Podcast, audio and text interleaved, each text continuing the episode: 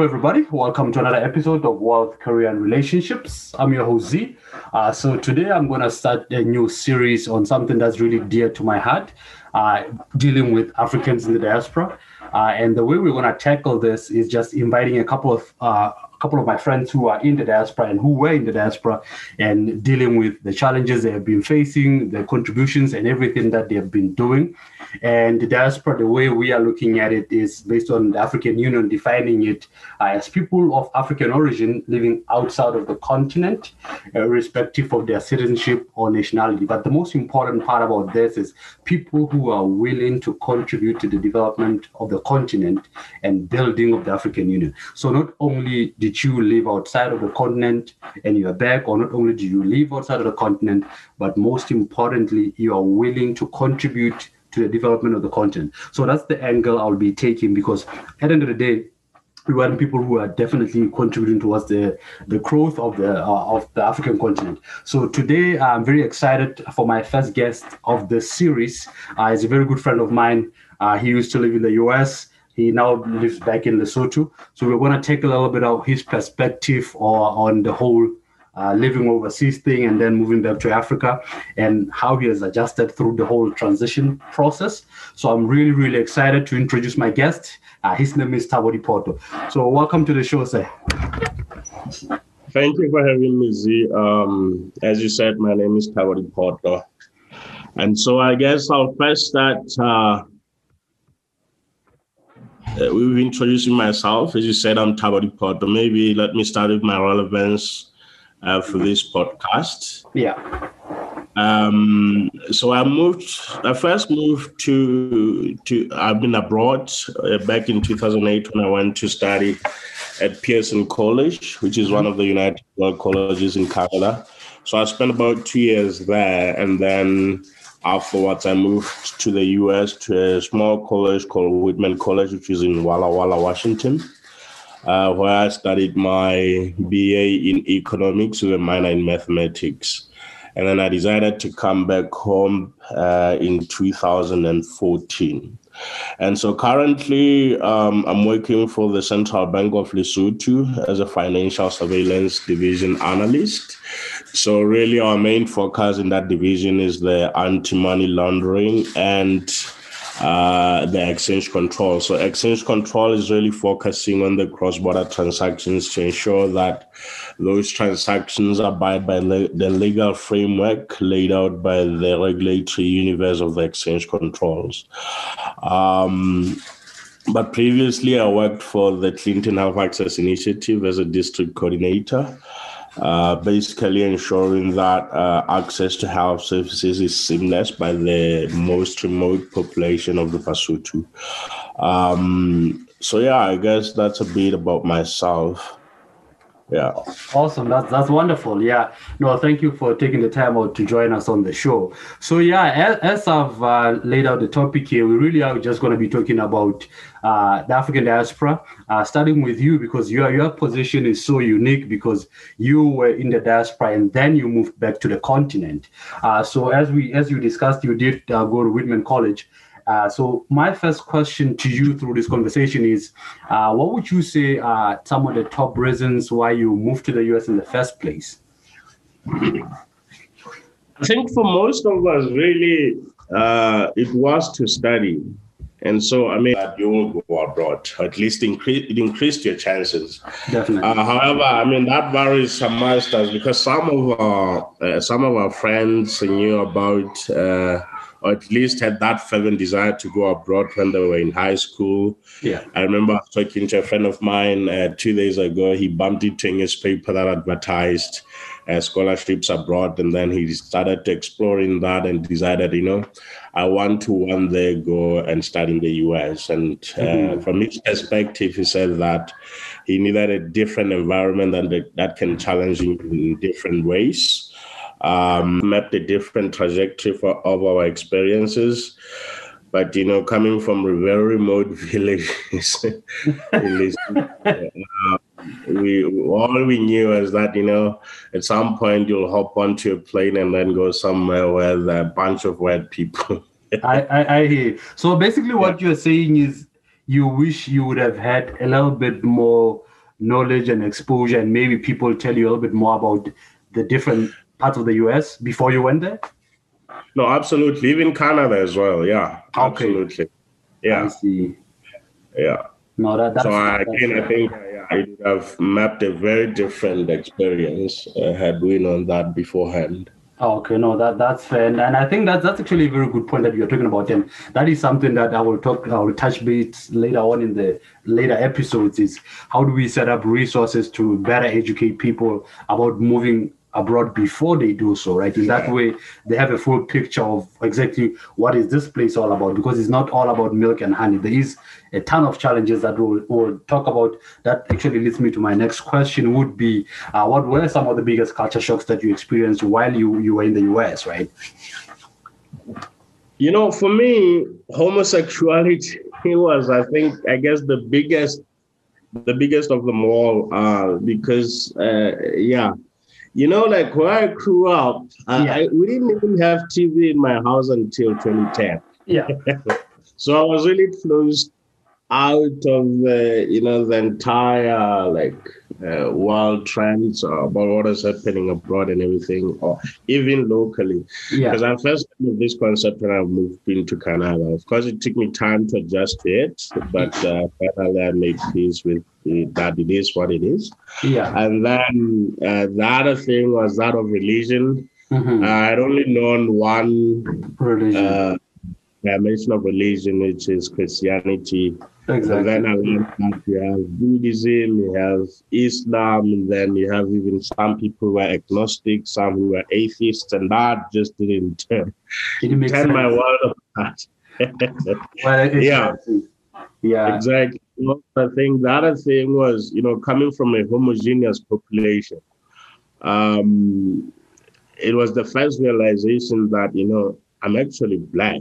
Yeah. different. I, I know that's that's so powerful. Can you touch on a little a, a little bit on, on that because that is such a powerful thing that a lot of people who are at home don't realize how powerful that is. Yeah. Because at home Yeah. everyone is black, so you don't even think about that, right?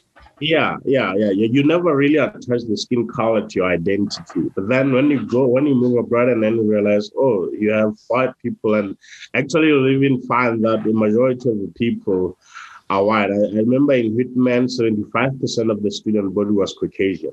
Wow, that's crazy. Yeah, it is very crazy. And so that's uh so you know that realization that oh i'm different and uh, there's a certain label attached to my identity that i didn't used to have before and so that made it uh, you know like the way you maneuver around the different environments as a black person in a foreign country Yeah. um, yeah, and then hearing stories of your friends, some of my closest friends. I remember a friend of mine who studied uh, yeah, at in Rochester. Yeah. Uh, he had encounters with the police three times, and one of the worst cases was when he was pointed. He had a gun pointed at him. Yeah. He didn't know what to do. The police kept saying, "Let's let's see what's in the bag." And then when he reached into his bag, he- the police made threats that there better be no weapon in there. And Man, that's, that's scary. didn't what- it- it is very scary. And so when you hear stories like that, and then you realize, you know, this is a different environment. I have to start behaving in a different way.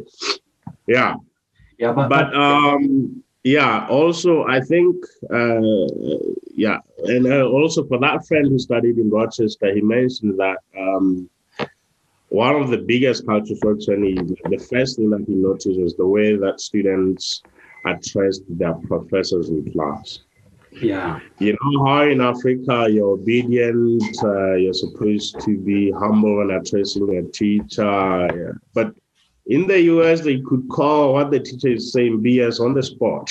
Exactly. And that's one of the Yeah, biggest thing, right?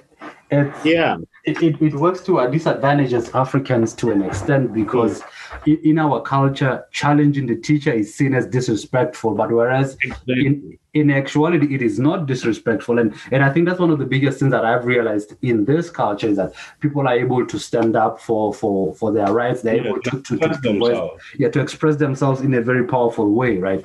And and I think again, it, it, it, it- it actually leads perfectly into the next, into the next question is to uh, it, as much as it's scary in the US, especially with police brutality and things like those, uh, there is definitely some good that's happening out there, right? And that's part of the reason why we moved to the to the US and Canada and UK or whatever the case we go as Africans. Uh, can you exactly. yeah, can you touch a little bit on some of the valuable lessons you have learned? Uh, regarding economic development and business while you were in the US. As much as I know you were a student, uh, can you share some of your experiences and some of the experiences of our friends who also took the same uh, path you did of going to learn and then go back home? Right. I think one of the first things that we appreciated a lot was technology.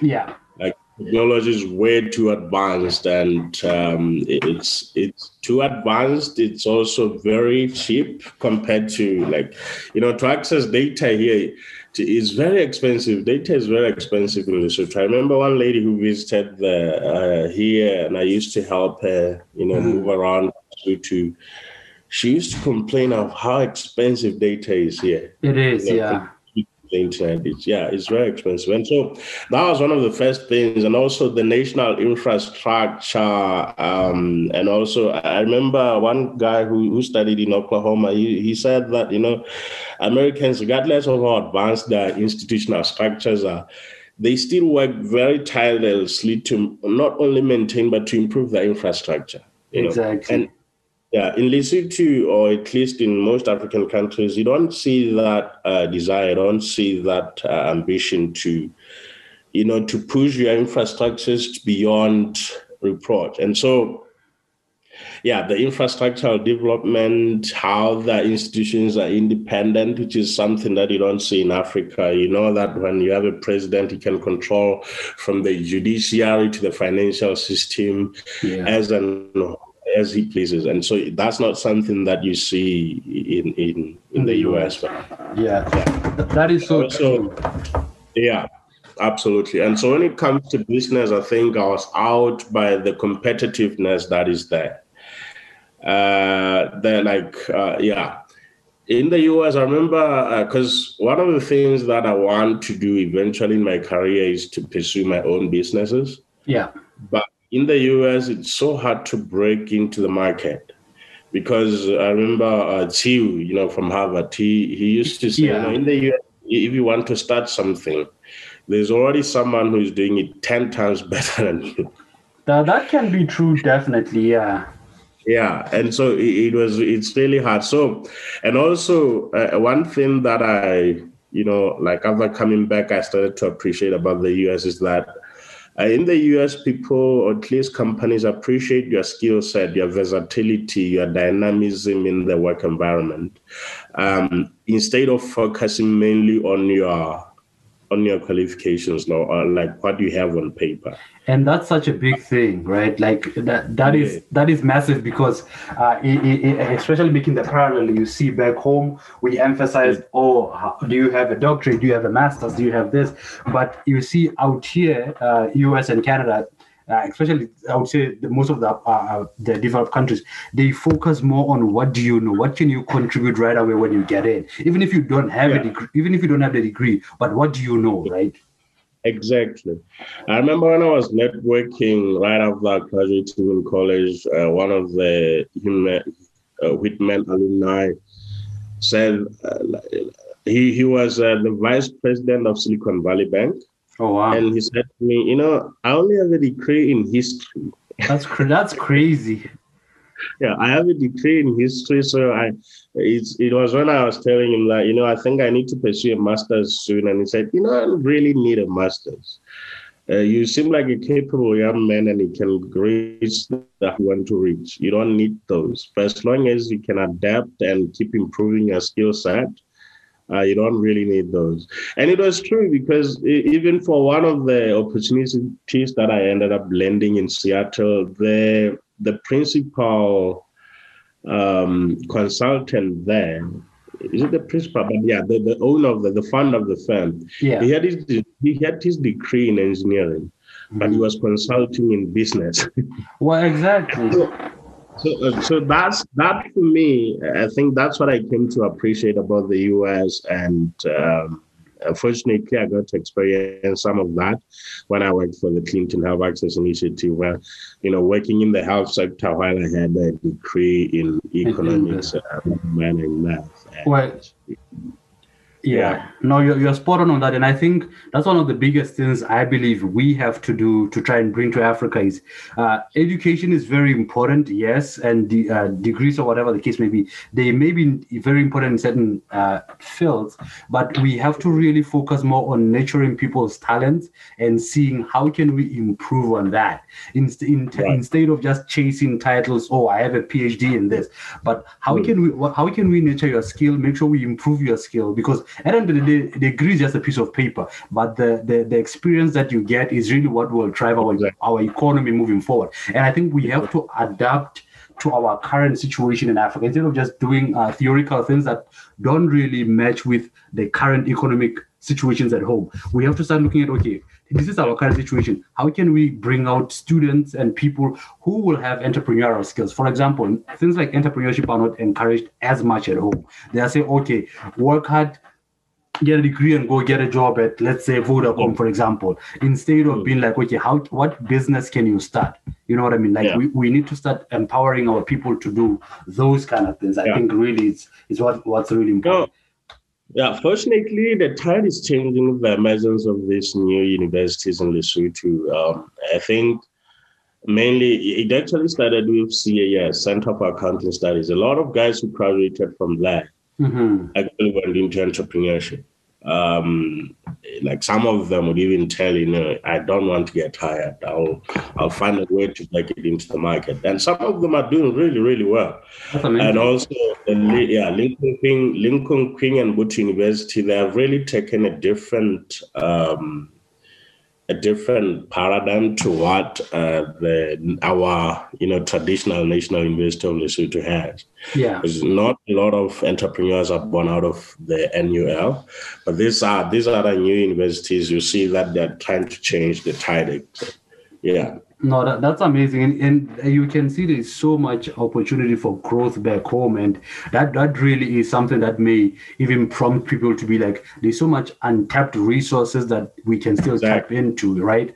And you see that opportunity, especially after you you come from a very competitive environment, like you were saying in the US, and you you go back, you're like, man, you see things completely different, and that leads me to my next my next question as to what made you personally decide to to to go back to Lesotho. Um, that is a good one. And so uh, I guess I'll start here because uh, um, I wasn't really firmly sure whether I wanted to go back to come back to Lesotho, at least after graduation. I think what could initially I thought that's what I wanted to do. And okay. then my, you know, like my support system in the US, which is my host families, um, um, my friends. Yeah. They encouraged me him and work for a few years and then maybe you'll go back. Okay. You know?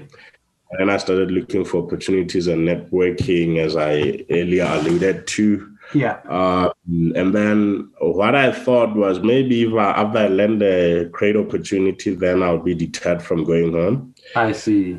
Then after landing the opportunity, that consulting job in Seattle and also some other firms uh, already making offers, I, I realized, you know what, it's not about money. Mm-hmm. I do really want to go back to Lesotho.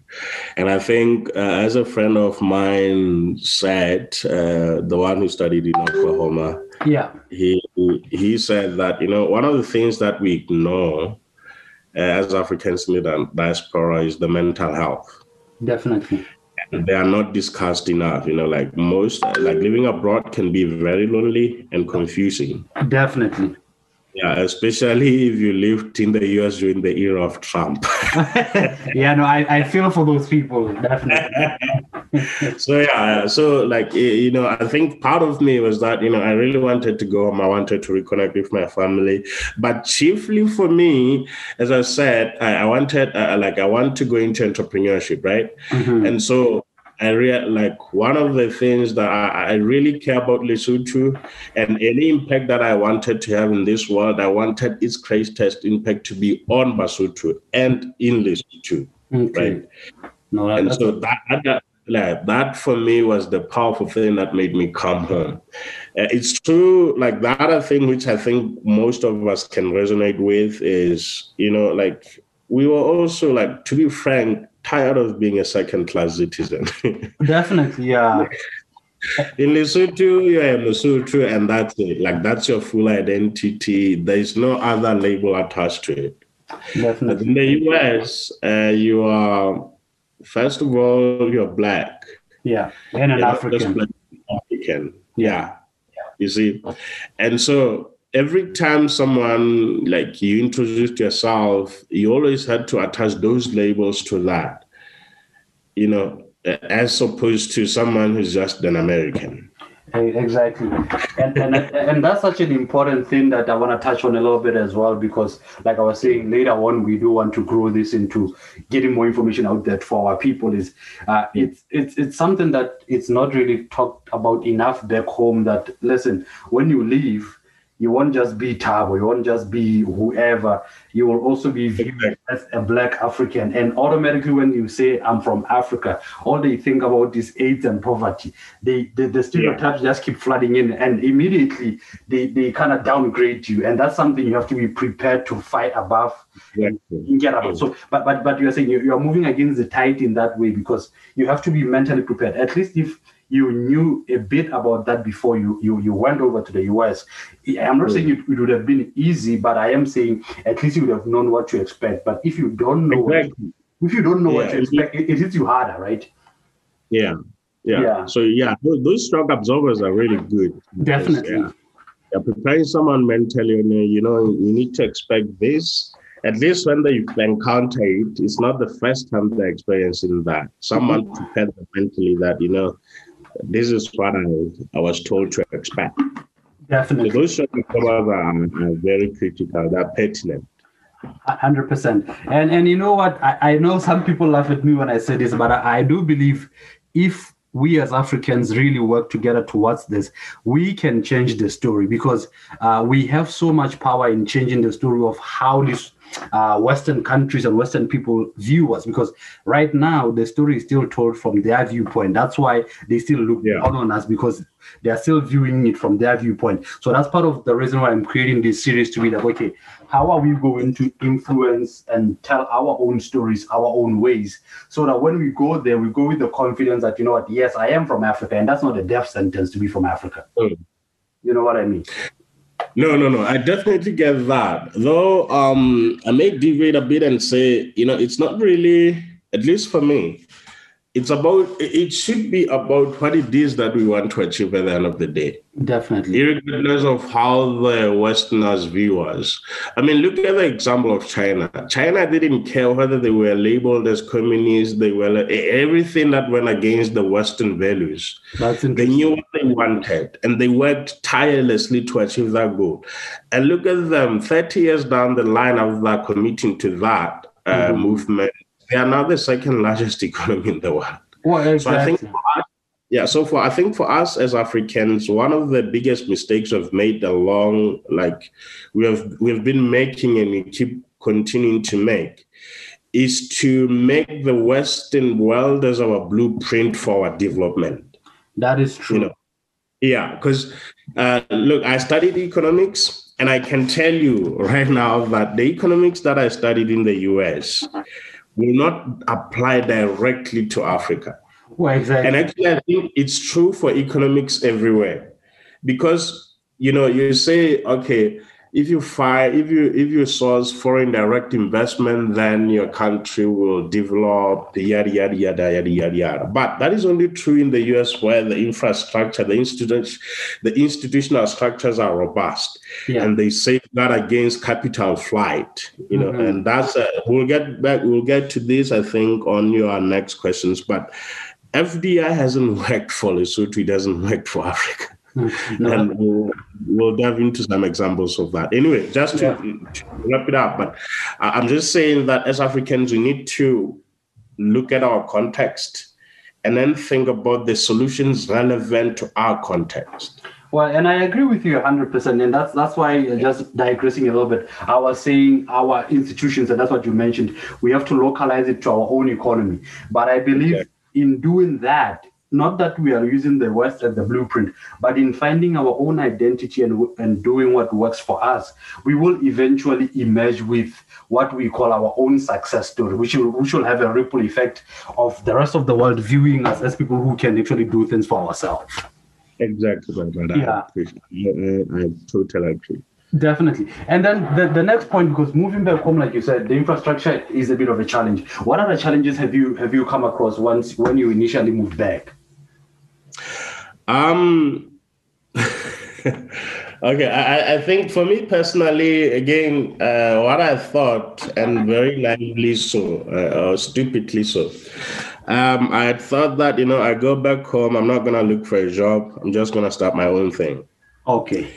And then fast forward three months later, I realized, you know what, uh, I I knew I know about the U.S. economy and how it operates, but I actually have no clue about how the Lesotho's economy operates. That's interesting. So yeah, and so for me, it was a wake up call. Like, okay, so I need to find something while I study the dynamics of the Lesotho's economy and to see where the greatest opportunity is, and I can break into that area.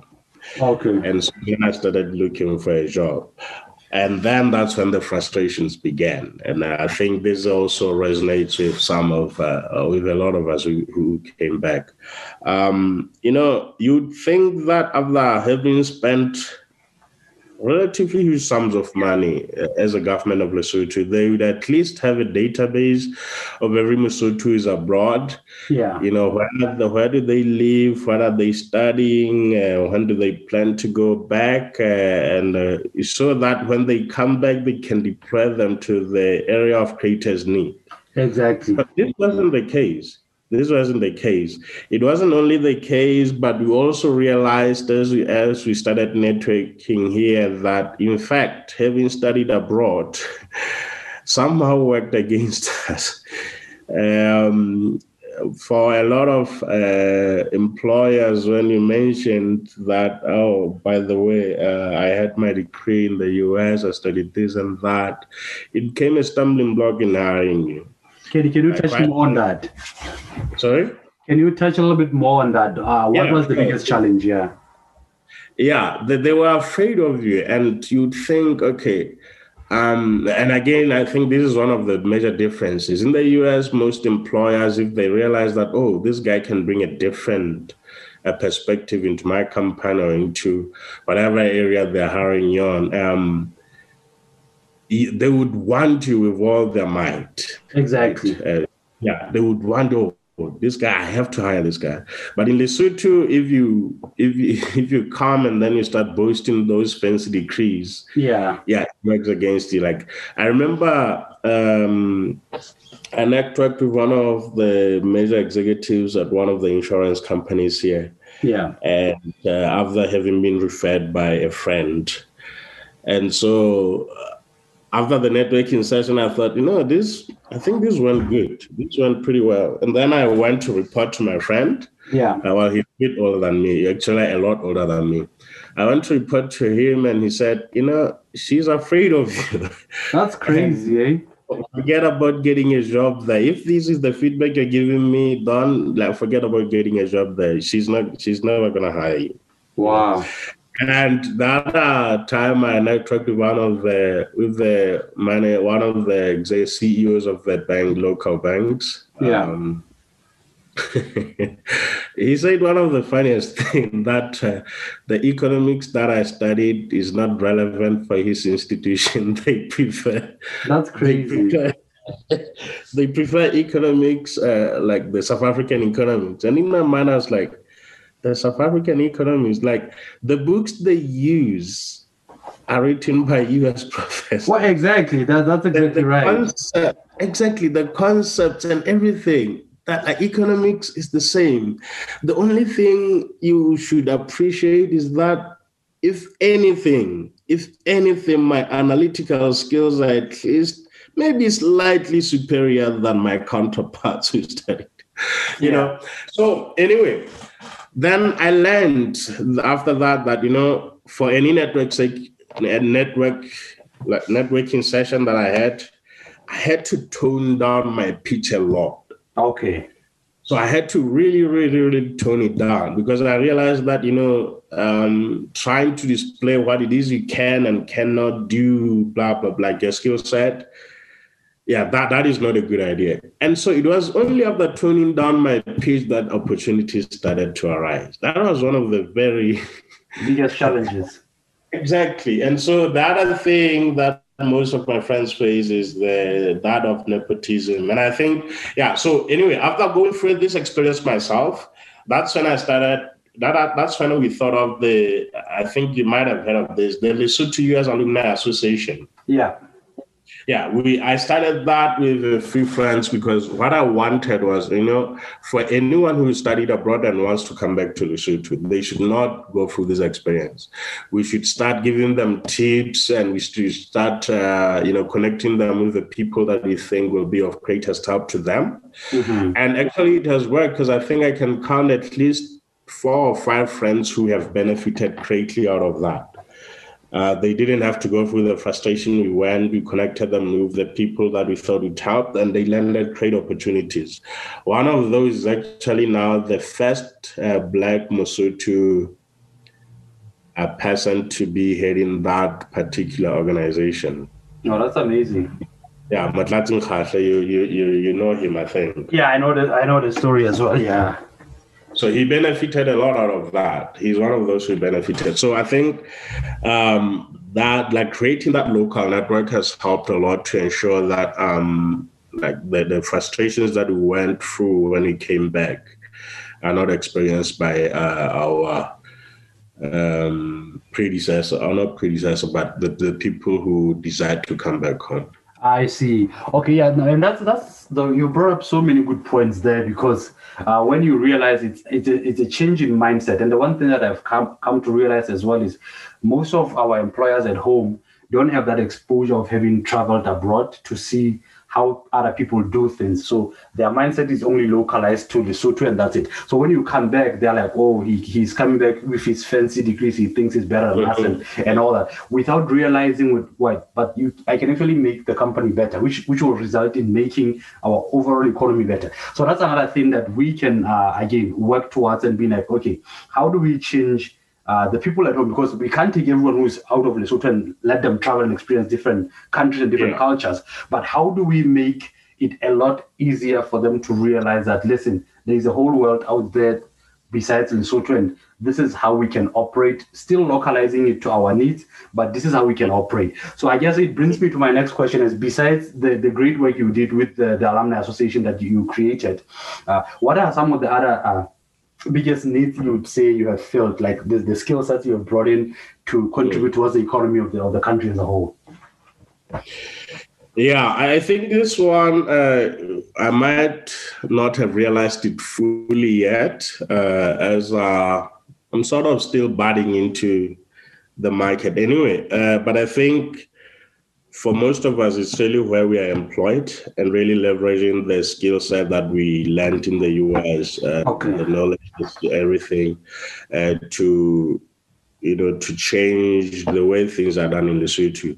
I think uh, if I go back to the example of working for Clinton Health Access Initiative as an economic economist, mm-hmm. um, so what I like one of the different big biggest differences between myself and yeah because i worked there with the man actually like another friend who studied abroad yeah uh, the, the main differences between us and those who had been in the field for a while they adopted a traditional way of thinking and so if they are faced with a problem they say oh this is how we used to do them and so for us yeah, for us it was like, no, yeah, this is how you used to do them, but we think we can improve on this. Exactly. We can make this, we can streamline this to make it more seamless. And so um, with that, and fortunately, our leadership at Chai was more receptive to new ideas. Yeah. And so we helped manifest a lot of changes that actually improved a lot on the district coordination and also access to health services.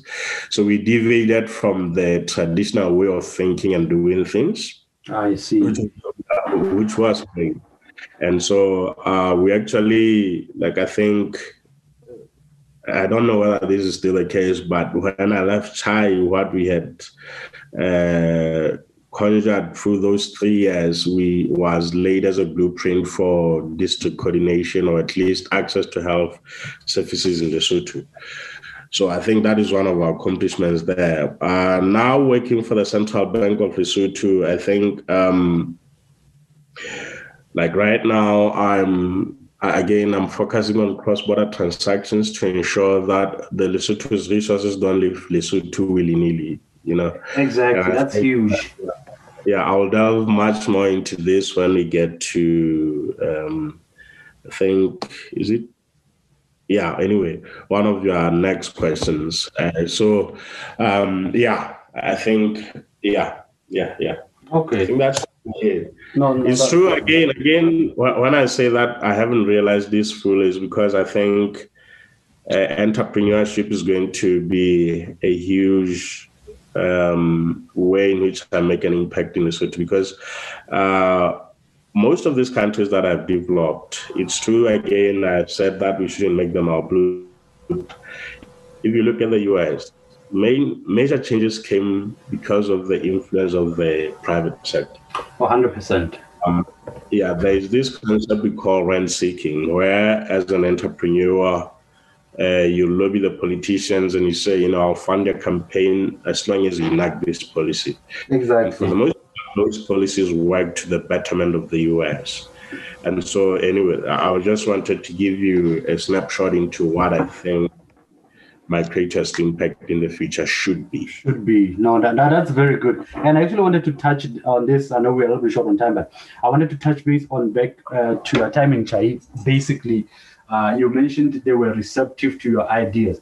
Was it because they were not local people, or what made them so receptive that they were not afraid of you guys, but they were like, you know what, let's listen to what they have to say. We've been doing things the traditional way, but how, what what do you think made them so receptive to try and change it? Because that could be key into improving how we do things moving forward.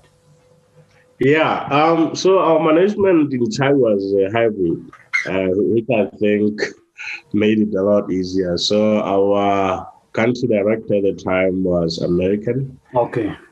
And uh, my boss was a Mosotho who had worked with Americans for a number of years.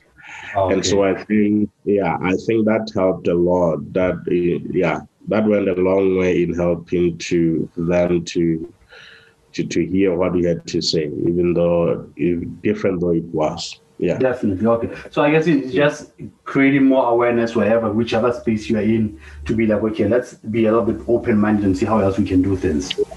And actually, you know, I, I can't live without saying, actually, at Central Bank as well, um, I've realized that uh, at least in the department that I'm in, yeah, um, and maybe it's due to the nature of our nature of uh, our institution that we have to regulate and also abide by international standards and also um, leverage the best talent there is in the market. Mm-hmm. Uh, but I have to give credit to my bosses because also they appreciate the creativity we bring into every task that we assigned. No, that's good. And uh, uh, yeah, and, and like what's what's what's even more impressive is that uh, they're all Basotho at the central bank. They're all Basotho, and they're always looking for fresh ideas into how they can regulate the financial sector space. So uh, I would say, I guess I've been very fortunate to have landed in a place where I can actually, you know, be myself, be creative, be versatile, be dynamic as much as I want to. No, no, that, that is wonderful. And it shows that it can be done as long as people are open minded and willing to work because we can still localize everything to our current situation and economic situation at home. But we are we are we should be able to to be open minded to, to to new ideas, right? Absolutely. Yeah. And then on the on the grander scheme of things, what would you say uh, you have identified as some of the biggest challenges facing the nation as a whole? And the continent. Like I think we've touched on on some of them being like lack of infrastructure and the competitiveness level that's lacking. But some of the things because you are like basically boots on the ground. What have you seen through the central bank that you know what these are stuff that we still have a long way to go as Basotho and as Africa as a whole. Yeah. Um. L- let me so I'm, I'm going to talk from my general observation, not just as um as a central banker, because well, exactly, that, exactly. So um, I think one one thing that Mazibuko, the Oklahoma guy, mentioned was Asian leadership. Uh, like people who, like old people who don't want to retire from the positions. One example he gave was, you know, if my grandfather is too old to be a teacher in a primary school in the villages, how can he be fit enough to lead the nation and be? well, exactly. You know, no, that's fair. yeah. yeah. Exactly. And so that's one thing that we as Africans are talking with a lot. I mean, look at Uganda, they just elected Museveni. I don't know for her. Yeah. But it's, it's decades since he's been there. It's a mess. And you know, if if he was making an impact like say Kagame, if he was making an impact and you could see some development in Uganda, then you'd say, you know, yes, he has stayed there for many years, but at least you can see what he's doing. But in his case, you can't really you can't really point to anything that yeah uh, exactly. And so that that is one thing that uh, we we like. So and i think this is a good segue into my next point uh, that uh, we don't really we have this unique opportunity where we have a really young talented uh, citizens mm-hmm. but countries are just not taking advantage of. Because you know when you are young um, the way the manner in which you think, the way you see things is vastly different from how your elders see things. Definitely. And also, you are more prone to taking risks, uh, which eventually turn into very good opportunities to change in the economic landscape landscapes of our country. Yeah. And so that's one thing that we are not fully taking advantage of. So I think just to highlight a few, because uh, I had already alluded to to some uh, like the infrastructure and the technology, but I think those are the two major ones. And I think uh, actually, when speaking of infrastructure, there's this one example. Uh, like I remember I was in class back in 2013 or 2014, and then we read this book that said that the last time the U.S.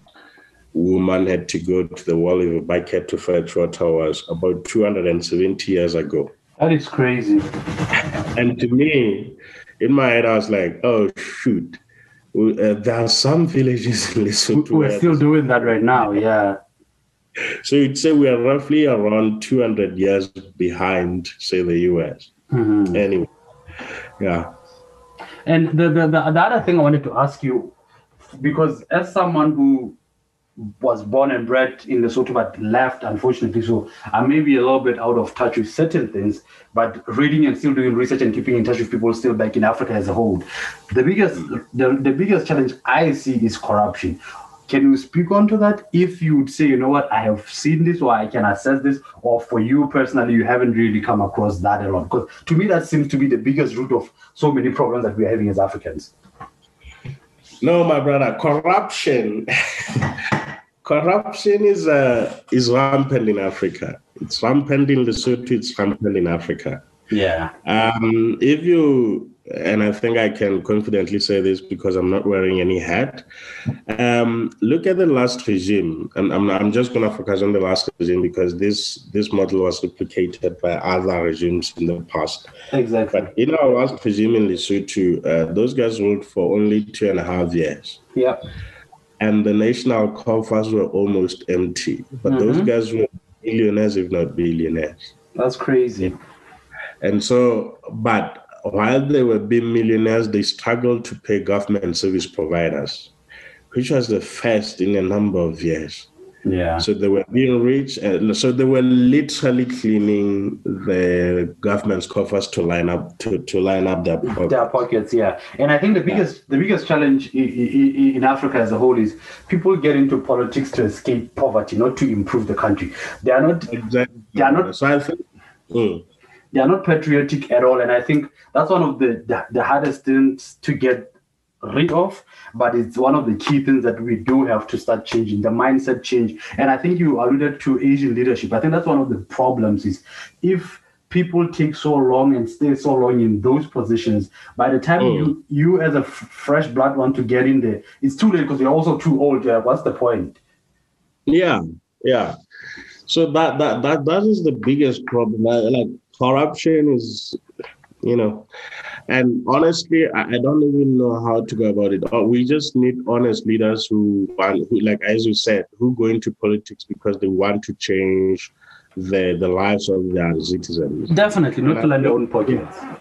Yeah, one of the one of the ways in which we can deal with that is say we um, there, there's a certain criteria to get into politics, and one of those criteria is to you know, to at least have a certain amount of wealth. Yeah, definitely. Yeah. I agree with that. And I think even yeah. even the, the salaries should. Uh, if, uh, uh, the US is a good example. The, the president only gets like 200k for the year. There should be, yeah. there should be a cap on the salary. You shouldn't be just exactly. like, I'll pay myself whatever I want, kind of thing. Exactly. Yeah. And, so uh, yeah, and like we, the other thing is we have career politicians. Yeah. So people like when they think of politics, they don't think as okay so this is my opportunity to impact the lives of my citizens mm-hmm. but they see it as my career okay so i'm going to be a, a, a career politician I, I, want to get keep being elected until i retire whether you're relevant or not that's right yeah and, and think, yeah one of the ways in which you should tackle that and i think for Basotho there's some slimmer of hope um, because in some constituencies, you perform, you get re-elected. You don't perform, you are out. Yeah. Um, and I've seen this in my constituency as well. And uh, we we need to start adopting that model where we don't really care about what party emanated from or pa- what party allegiance we have, but really focus, okay, if this is my constituency, we need this and this, and we need water, we need electricity, we need those, even though those are government responsibilities. But if we, we need to hold our uh, our our electorate yeah. um, accountable. Definitely, that's a key word. We we definitely have to make them earn our votes because if we make them earn our votes, then they'll start working for us. Yeah. Yeah. So, what are some of the things that you could say we at the diaspora and people who are back home now? Uh, what are the key roles we can play in improving our economic development in Lesotho and Africa as a whole? So, I mean, just like we in Lesotho, we're acting as a bridge for those who want to come back home. Yeah. I think Likewise, those who are still in the diaspora, uh, such as yourselves, can act as a bridge for the, any African who wants to get that experience or maybe explore the opportunities of where you are. So I think you, you not, yeah, you need to act as a bridge. Uh, so maybe like you know, whole campaigns about what opportunities that they can take advantage of like uh, how, if they want to go abroad, what are some of the tips that you can give them? Uh, I know there's one lady here who's actually doing that. She used to work for the American Corner, which is um, a branch of the U.S. Embassy that helps Basotho to, to go study in the U.S. Her name is Dimpo. Dimpo, yeah, I'm aware of it. I, I know Dimpo, yeah. yeah. Yeah, so I think uh, since you guys are there in the diaspora, you see firsthand what are, what some of the opportunities that say Basotho Africans can take advantage of. I think you need to play a key role. I think you need to play a key role in ensuring that those are availed to to Africans. The second thing is that um, I think you need to start channeling some capital into Africa, mm-hmm. investing in because uh, one thing that I kept saying, I'll get uh, my, I'll get into a lot deeper is that that of foreign direct investment. Yeah. And foreign direct investment, at least for Lesotho, it hasn't worked. It hasn't worked. Those big corporations come to Lesotho under the guise of investment and they siphon millions of money out of the country every every quarter. Yeah it's really appalling to see how much money leaves Lesotho, you know. Um, and at the same time, the investment that they're making, like, like, it's not even, it's not consummary trauma, the obscene profits that they're making and the obscene monies that they're taking out. And so you'll find that, say, mine closes maybe, and then you'll look, okay, this mine has closed. What impact has it done on Lesotho? You, re- you realize that oh, they only paid salaries and maybe and maybe uh, paved a few roads, and that's it. That's it. There's really no lasting investment, and so I think you in the diaspora, you as well as us, I think we need to start channeling capital into Africa, but the resources have to be owned by Africans. Yeah. The funds need to start circulating within Africa. That's how that's how the our economies are, are gonna improve. Because for as long as we keep attracting this foreign direct investment only to take huge sums of money out, Out, yeah. yeah, it, it's it doesn't work. It doesn't mm-hmm. work. I remember saying this in a forum where the European Union invited us, and of course it wasn't the right platform, but it had to be said. Exactly, yeah. It. It, doesn't work. You come here, you dig a diamond worth say 400 million Mhm. um, you want to convert it? But only say 10% of that uh, remains in the Lesotho, the rest goes abroad. It's gone, yeah. But then my Yeah. my question for that is, and that's a very good point, and I, I agree with you 100%. My question for that is, what role are the locals, meaning the government and regula- regulation bodies, what role should they play in, in, in such a way that when foreigners go to invest in the country, there should be some regulations to be like, okay, you can only uh, hire locals, for example, or you can only take out 60% of what you bring in here, or whatever the case be. Is there a role that the government, because I believe there should be, there should be harsher laws that the government can institute and uh, a regulatory body can institute and say, these are the requirements for you to, to invest in this country. You have to go through this, these regulations. No, they, they they have a huge role to play. To be honest, um, I mean regulation now, and I know how much role we play in the financial sector.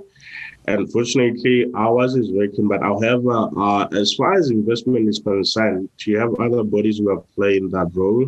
And unfortunately, in those uh, sectors, the government plays a huge role.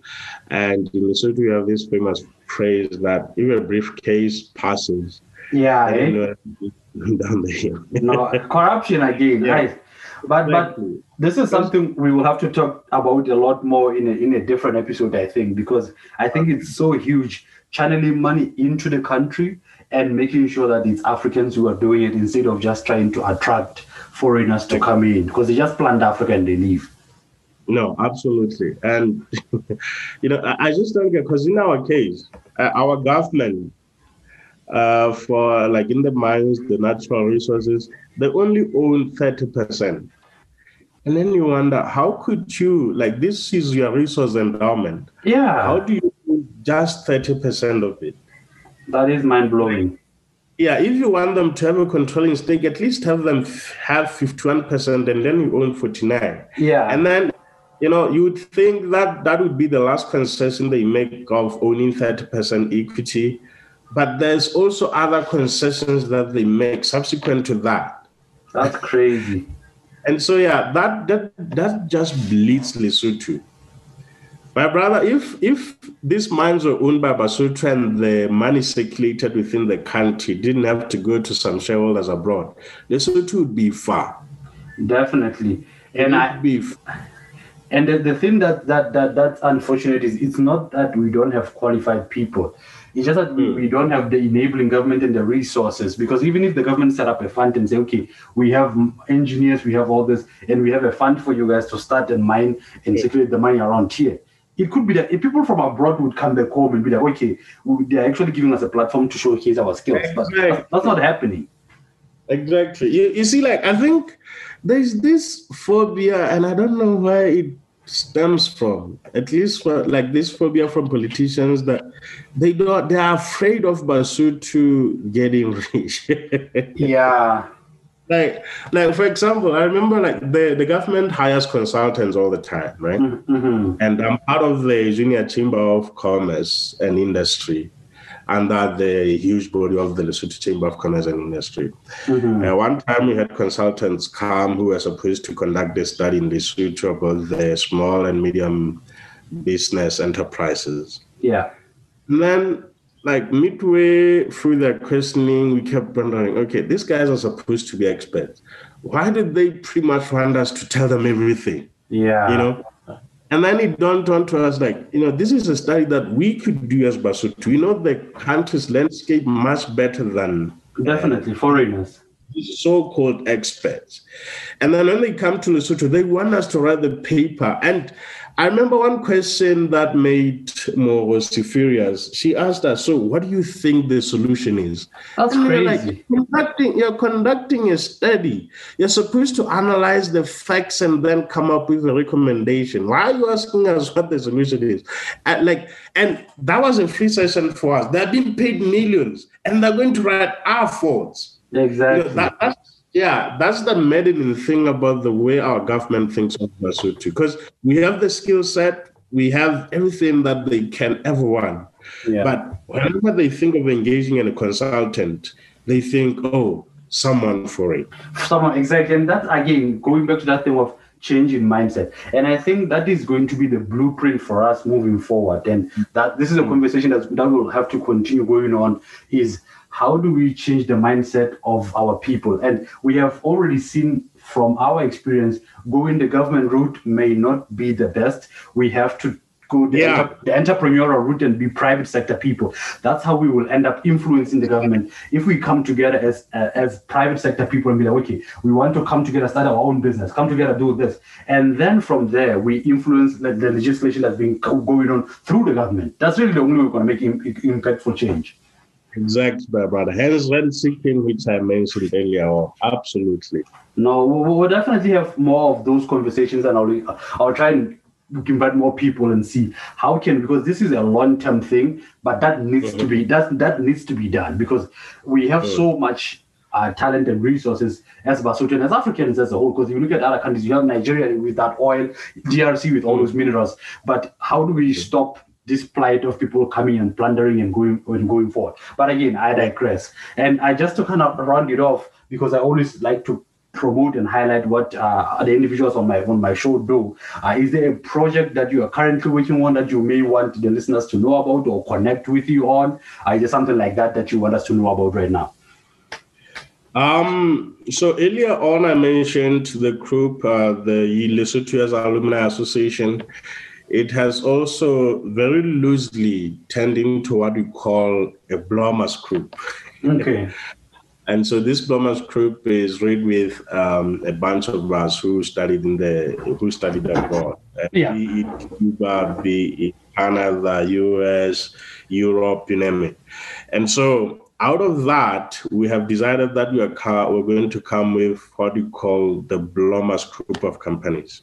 Okay. And one of the successful ventures that have uh, taken off is uh, there's a restaurant slash bar uh, in Mohale's It's called La Casa. Okay. Um, a, a, group of us, a group of, uh, it's not everyone in the Blommers group, but um, a significant majority have joined into establishing that. It's it's actually a very great project, and they they want to replicate that model into other districts as well. But I think what is core in that is that they want um, to uh, to integrate that with some educational material.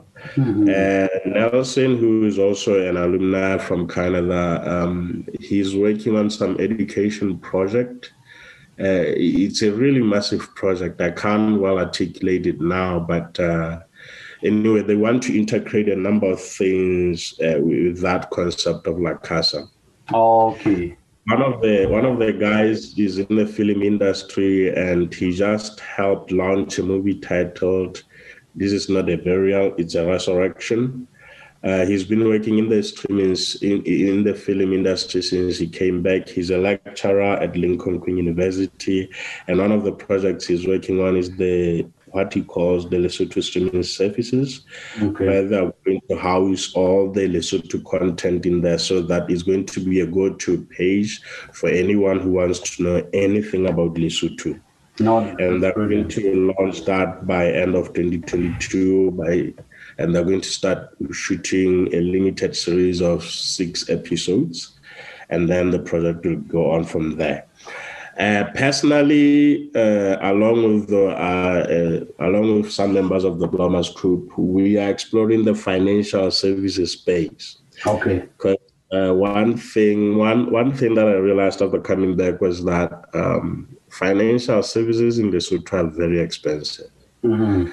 Uh, in the US, the interests are very low, and um, in fact, if you look at the you know, cheap, say, let, let me loosely call it cheap prices. That's how the Chinese have beat us in our market. The Chinese say if you're selling a pen, mm-hmm.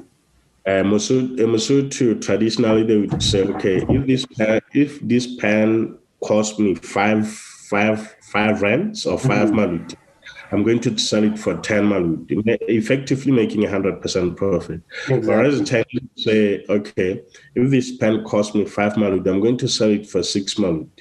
Exactly. And the advantage that the Chinese would have over Mosotho is that he'll be making 1 loti on each pen, but he would be selling 20 every day.